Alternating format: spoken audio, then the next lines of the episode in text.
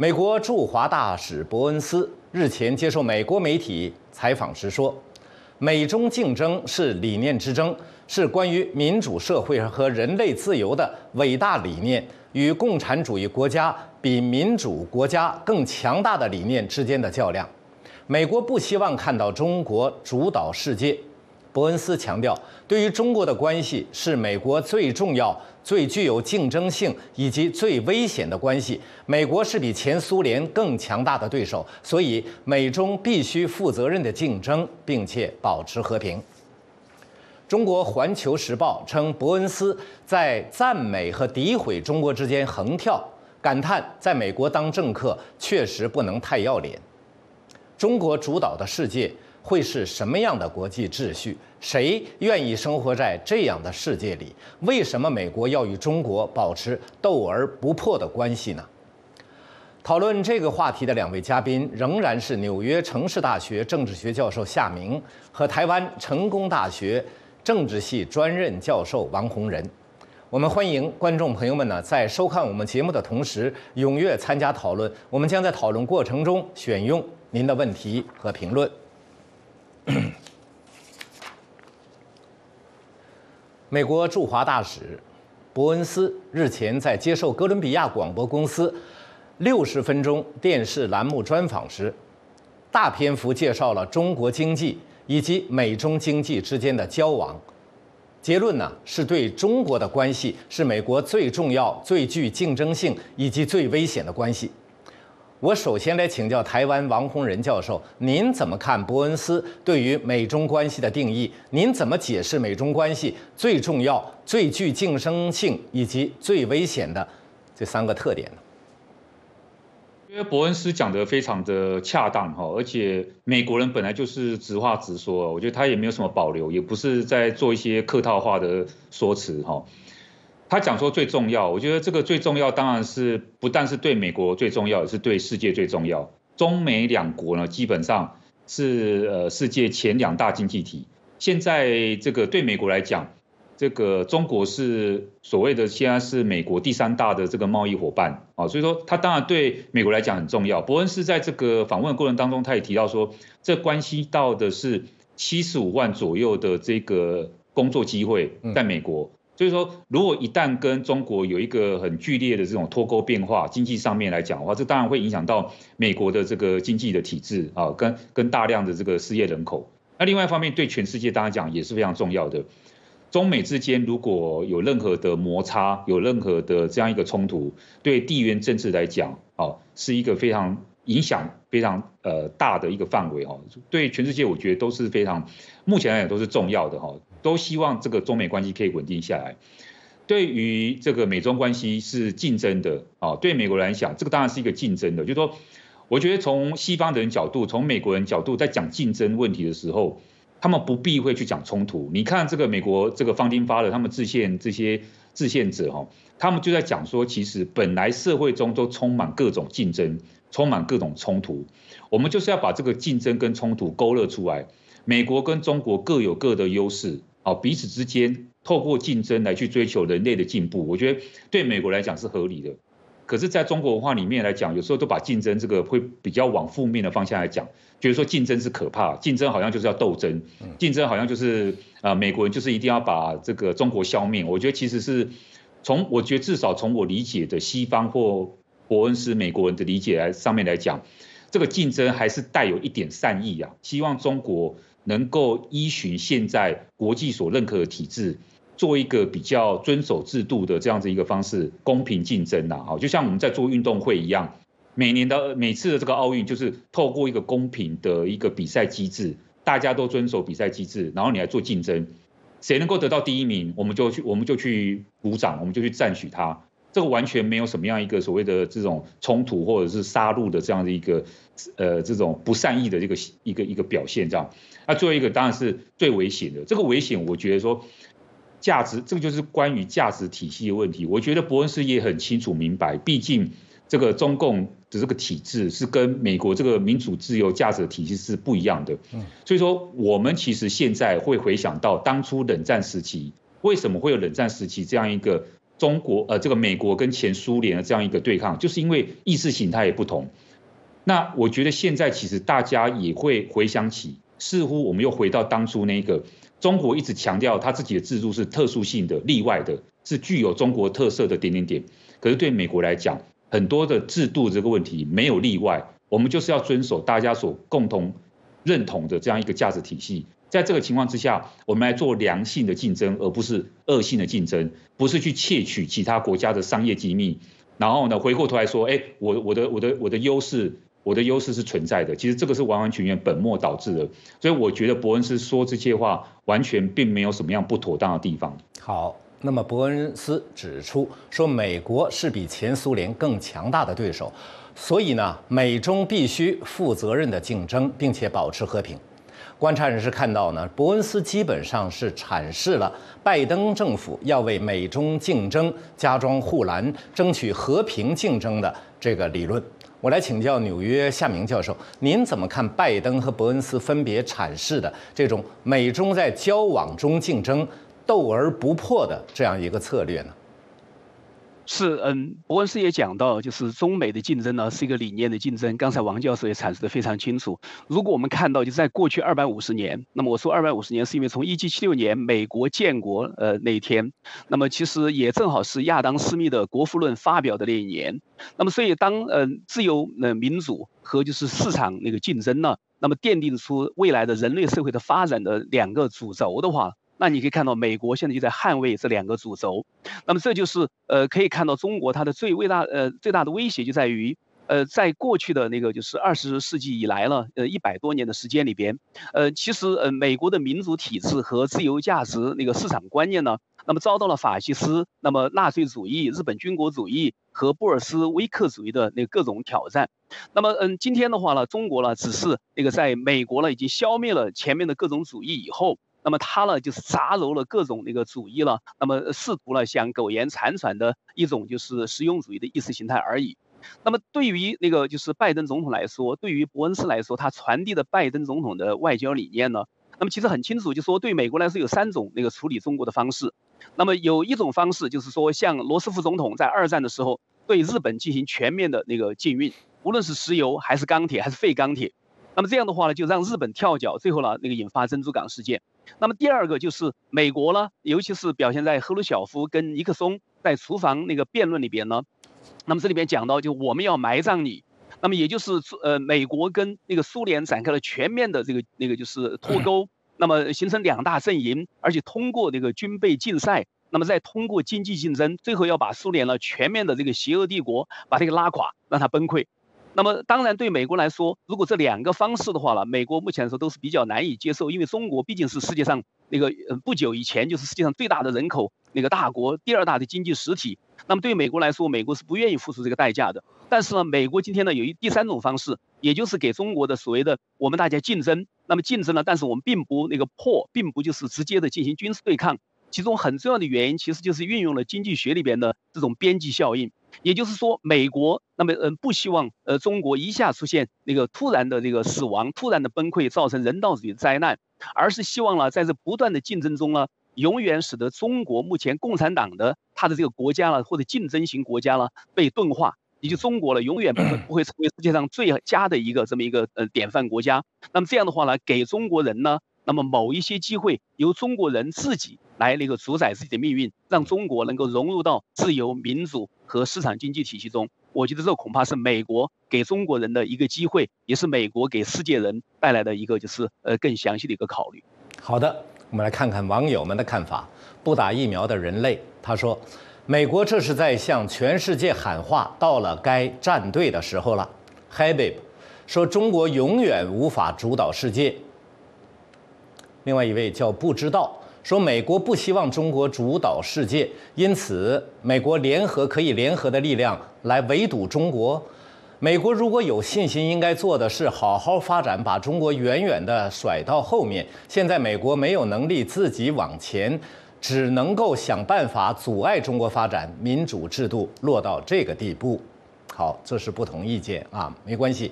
我们啊有不同意见不要紧哈，我们在下面的讨论当中会涉及到这些问题。既然美中关系如此重要，那为什么还有竞争或者斗争呢？伯恩斯指出，美中两国的竞争 是两种理念即两种意识形态之间的竞争，是民主自由和共产专制集权的较量。我来请教王教授，您如何评论美国大使对于美中竞争和美中博弈的这个定义？这种定义是老生常谈呢？还是他提出了新的一种意涵呢？我我的确并不认为说伯恩斯这个说法有什么样新的说法。我觉得过去这段时间，美国其实也一直强调这样子的一个底线思维哈，也就是说，他其实给中国了解说，到底美国人在乎的是什么？美国人在乎的是纯粹的意识形态吗？不是哈，他在在乎的是一个价值这个东西。这个价值的东西，其实在旧冷战时期已经被检验过了，那有很多的这个呃中共过去这段时间，特别是在习近平任内所表现出来行为，都没有办法被其他国际社会的人士或者是国家啊，或者是这个各个组织所接受。这不是只有美国的问题，这不是只有美国不接受问题，而是大家共同在评判的时候，并不认为你这些行为是可以被接受的。比如说中国对台湾的这个问题啊。他用什么样的方式来去霸凌台湾？中国对于南海的部分，怎么样去欺负菲律宾？哦，用一样用海警船，然后一样这个用一些呃他自己创造出来的方式，怎么样去所谓解决有争议的南海问题？他怎么样去在这个朝鲜半岛的部分哦暗地的资助这个朝鲜？啊，甚至在乌俄战争的部分，他也没有扮演什么积极的角色。我的意思说，有很多的这个部分，他并没有。获得大家认同，不是只有美国认同问题哦，所以我觉得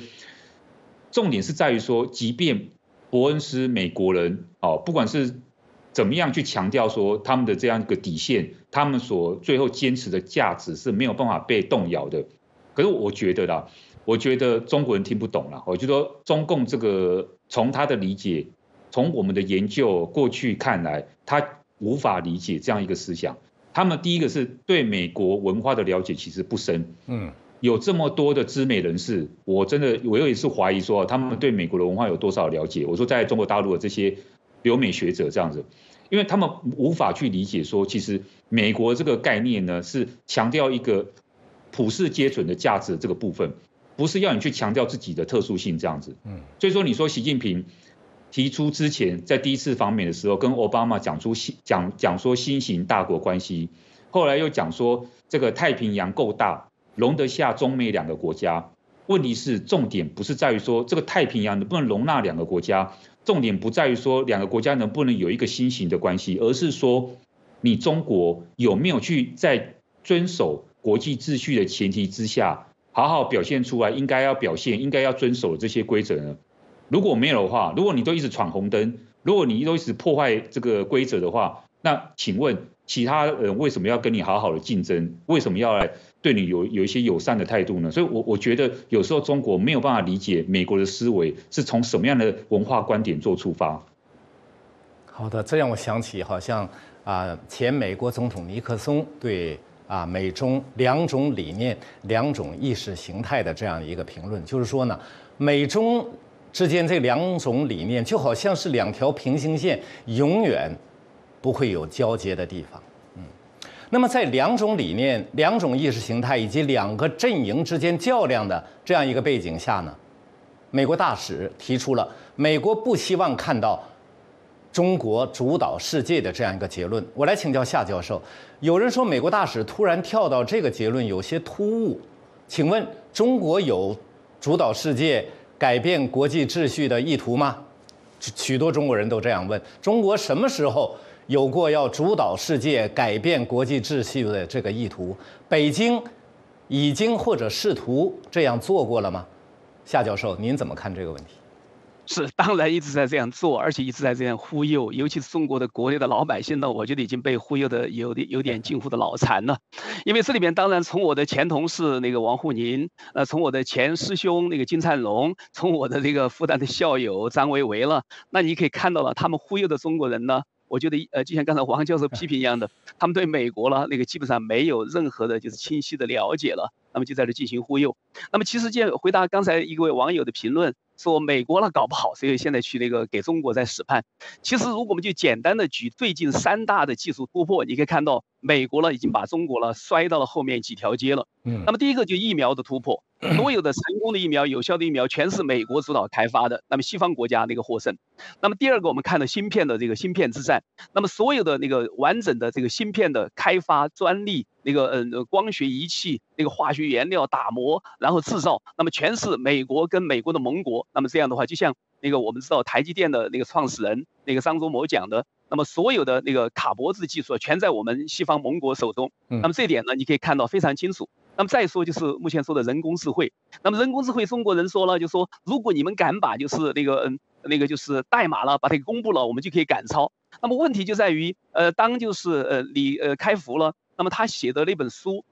就是人工那个就是智慧超级大国这本书一出版以后，你就会发现中美在人工智慧上的竞争。美国第一阻断了这个就是嗯资金的来往，不许中国的那个资本进入到美国的高科技公司，也不许美国的这个风险资本进入到中国。那么第二，那么阻断这个就是信息的来往。那么，嗯，李开复那个提到的，当那个就是硅谷，那么今天那个晚上那个那个呃完成的这些创造发明，第二天早晨中关村起来就可以拿到了。那么现在拿不到了。第三呢，就阻止了他们的这个人员的那个互相的流通和交往。那么所以呢，你看到中国的人工智慧受到极大的那个就是打压。那么所以跟美国的差距越来越大。那么所以如果我们看到这些那个发展的话了，那你就看到中国了，那么真的是就是在那个忽悠了。那么美国今天它的那个发展。呃，当然，那个是不可能允许那个中国来主导这个世界的。那么我们问，为什么美国不允许中国主导世界？不仅是美国体现了人类一个最根本的追求，就是自由，自由之身。而中国人呢，就是说在长期的这种那个奴役的这个下面呢，没有认识到自由的价值，相反认为自由呢会带来风险。那么所以在这样的情况下，当然是不理解美国精神。那么我们另外再看，就说美国了，那么它的另外那个展现出的呃一个重要的一个就是呃领导能力了。那你可以看到，它是全世界吸引人才最多的一个国家。那么我们看到中国人现在是不仅在用脚投票，所谓的呃，在美国的南部边界走线的人，那么成群结队的。那么现在过去一年呢，就有呃两万多，那么那个呃非法的，就是呃进入到美国境内。那你可以看到，中国人在用呃脚投票，在用钱投票，都在往美国跑。那么所以对美国来说呢，那么他对这个世界的那个领导了，那么是毫无质疑的。对中国人来说，那么是毫无质疑的。那么，那现在我们就要那个问一个问题，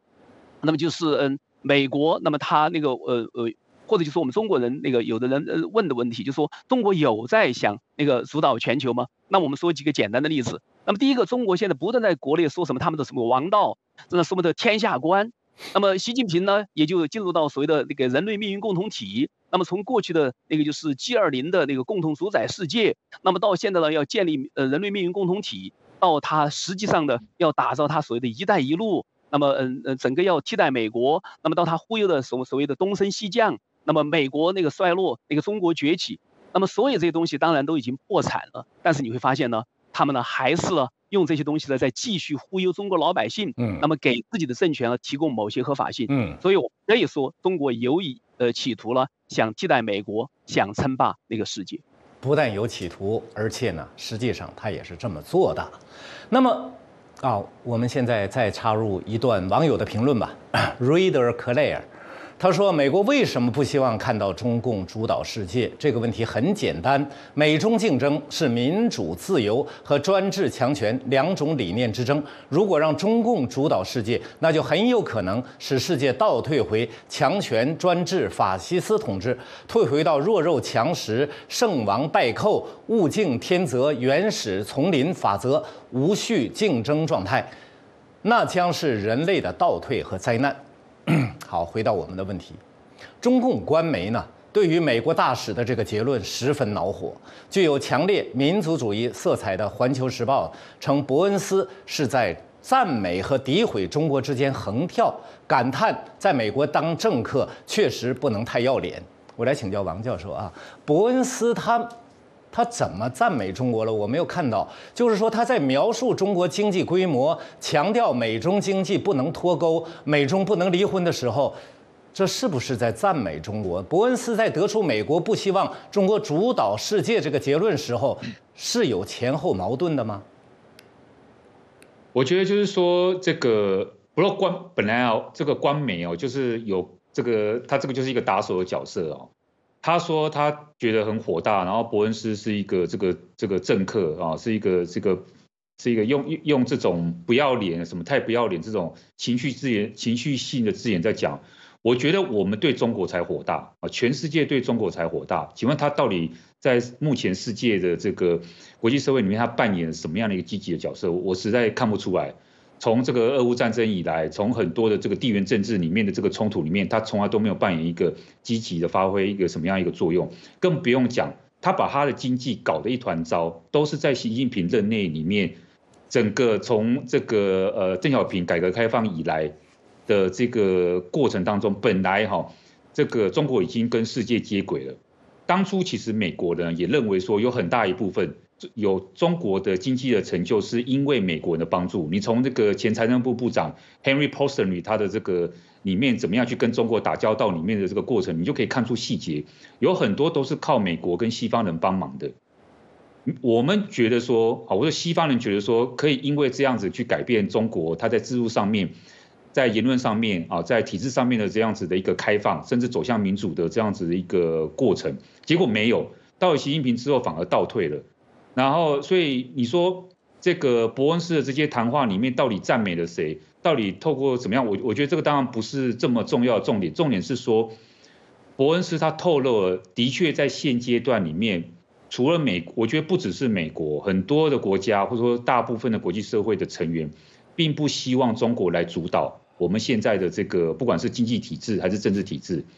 因为你你你要主导这个世界经济体制，主导世政世界的政治体制，请问你有什么样的原理原则？你有什么样值得我们去推崇的价值？请问有吗？没没有？你你找不出来？难道你是要用烂尾楼来去统治世界吗？你是要用香港？这种崩坏式的这种所谓的这个股市，香港这种被这个言论被阉割的这样一个方式来去统治世界吗？所以你是要让世界各国的这个呃各种声音都没有办法在你统治的这个体系里面发生吗？否则的话，请问你到底还有什么东西可以拿出来？我我觉得伯恩斯害怕是这个东西。原本大家好不容易透过生命价，透过生命跟这种战争所获得出来。赢得的这样子的一个民主体制，不管是一战、二战，不管是冷战之后的这个东西，那现在可能要被摧毁了。所以说，我们当然不希望说是由中国所来主导未来将来的世界的这个发展。另外，有一些中国媒体呢，重复中国外长王毅的话，称中国始终是动荡世界中的一股稳定力量，而把美国说成是什么呢？是输出战争。输出混乱的一个邪恶帝国，说这个世界上绝大多数人民都不愿意生活在美国主导的世界里。那么我来请教夏教授，中国官媒说的是不是事实？中国是不是动荡世界中的一股稳定力量？对我们如果看到最近的这个就是新冠的疫情的输出了。那么中共的毫不负责任，给全世界了带进了这么一场灾难呢？那我们可以看到，中国呢到底是对世界的是负责任还是不负责任的一个大国？那么另外的话呢，我们可以看到，就是嗯，最近就是嗯呃，中国呢不断的要说这么一个统计。说他们呢，在国内了获得的这个拥护度了，中国共产党呢是百分之九十三以上。那么你可以看到，这是中共呢花钱买吆喝了。那么嗯，那个在那个就是西方的某些国家，那么捐了一些钱，在大学里边用中国的这些访问学者，然后再用中国的统计资源来进行某一些那个就是那个编造了，来这个嗯忽悠中国的老百姓。那么所以呢，我们当在看到统计数字的时候，我觉得呢，我们有必要了，就是说来看看什么叫真正的统计。因为在西方的这个统计里边是完全呢，就是是一个独立的，是没有国家来进行干预的情况下了。那么它的统计呢，更代表了我们人们的真实的这个偏好，而没有偏好的这个撒谎。那么我就想那个给中国那个嗯呃读者了那个和观众了分享一个，就是在去年那个就是年底了，那么呃 PU 中心那么进行了一场统计，对全世界二十四个国家，那么嗯对就是九项的价值观呢或者九项的指数了，那么嗯无论是那个亲和度。呃，还是经济那个科技那个军事，呃，在娱乐领领域、大学领域，呃那个生活的那个就是指数标准，还有个人自由，还有这个国家这个民族的自信心。那个九个方面呢进行检测了，这个二十四个主要的国家，包括那个许多是中国的邻国，像日本啊，那个韩国了，那么嗯这些大国了，那个加拿大了这些了，还有就是澳大利亚了，呃嗯德国了，那么嗯美国了这些了，基本上是在这所有的这些指数上了。都是美国那个胜出中国的，这是毫无疑问的。嗯，那么呃，那么就要说一点，就是中国有没有对世界做出一点点贡献呢？当然，中国这对世界呢，如果整天全部只干坏事，不干点好事呢，它也不可能在全世界呢还有游走的空间的。嗯，所以在非洲某些国家，像那个就是尼日利亚啦，那个嗯这些国家，在南美某些国家，像巴西了。因为中国呢，它有这个大傻逼的这个外交了，嗯，那么它也有这个“一带一路”不断的那个撒钱了，嗯，那么所以的话呢，这些国家呢对中国呢还是有好感的，嗯，但是呢，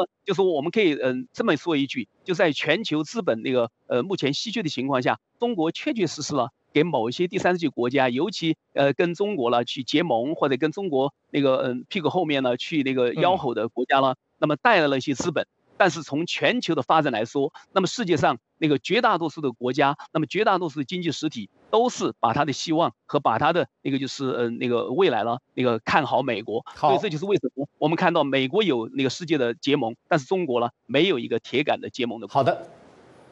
我们今天时事大家谈讨论呢，到这里就结束了。我们感谢夏明、王洪仁两位教授参加我们的节目，我们也感谢观众朋友们的收看和参与。两位嘉宾在节目中发表的都是个人观点，不代表美国之音。